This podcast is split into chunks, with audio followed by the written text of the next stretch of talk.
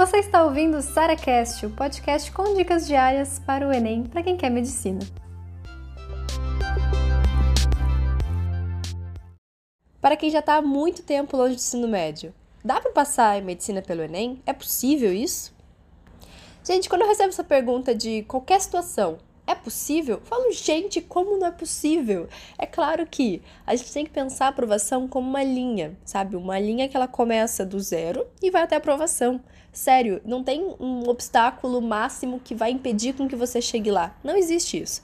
Tem, claro, situações que vão te fazer e com, digamos assim, não tão rápido. Então, imagina que eu tenho ali o dia inteiro trabalhando, chego em casa cansada, tenho filhos, uma casa para cuidar. É claro que vai ficar com menos tempo para estudo e isso pode, não necessariamente vai, é, fazer com que o caminho seja um pouco mais lento certo? Ainda mais com, se tiver, se tiver técnica de estudo correta, você vai muito longe e muito rápido, muito mais do que as pessoas que têm o dia inteiro de estudo. Mas é claro que, considerando a pessoa que tem o dia inteiro e técnica e a pessoa que tem pouco tempo e técnica, claro que a pessoa que tem pouco tempo e técnica pode levar um pouco mais tempo do que a outra pessoa. Mas não, isso não deixa inviável, isso não deixa impossível.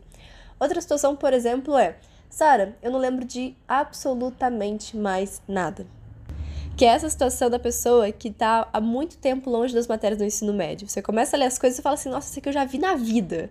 Algum dia eu já vi isso, mas eu não faço a menor ideia para onde ir, o caminho, esqueci tudo e tal. Isso é uma, uma, angústia muito grande que eu sei que vocês têm, porque na verdade você fala assim, cara, um dia eu já soube isso. Um dia eu já passei no vestibular, na minha, minha primeira faculdade, por exemplo, e eu já sabia essas coisas. Por que, que eu esqueci isso tudo? Como é que eu vou aprender tudo de novo?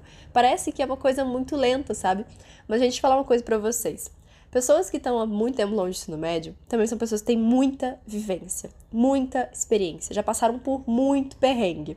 Inclusive, muitos de vocês já inclusive estudaram em universidades, fizeram curso, cursos difíceis também. E assim, vocês já aprenderam alguma coisa de estudo também. Vocês não estão cruz, vocês não estão assim, é, vagando pelo universo completamente perdidos. As matérias podem não parecer tão familiares para vocês mais, mas vocês, de alguma forma, já têm uma experiência emocional em relação aos estudos. Vocês já não se abalam por qualquer coisa. Vocês também têm já uma bagagem, da, às vezes, né, a maior parte das pessoas que volta para fazer o Enem é, ou trabalhou ou fez um curso superior. E vocês já estudaram muita coisa, muita coisa difícil. E isso acaba que faz com que as matérias do ensino médio se tornem praticamente mais fáceis de aprender. Você não tem tanta dificuldade. Então, e tudo isso faz com que você evolua muito, muito rápido.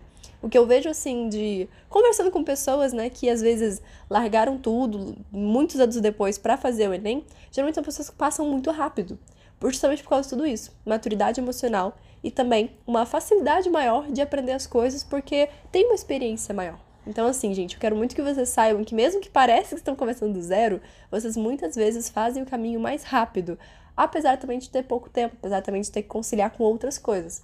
Então, se falar para vocês, para quem tá aqui voltando a estudar, gente, não fiquem desanimados, porque vocês conseguem caminhar muito rápido, vocês conseguem ter muito mais experiência em relação aos estudos. E conta comigo, é claro, se precisar de qualquer coisa para montar cronograma, para fazer isso acontecer. Você ouviu mais um SaraCast, o podcast com dicas diárias para o Enem.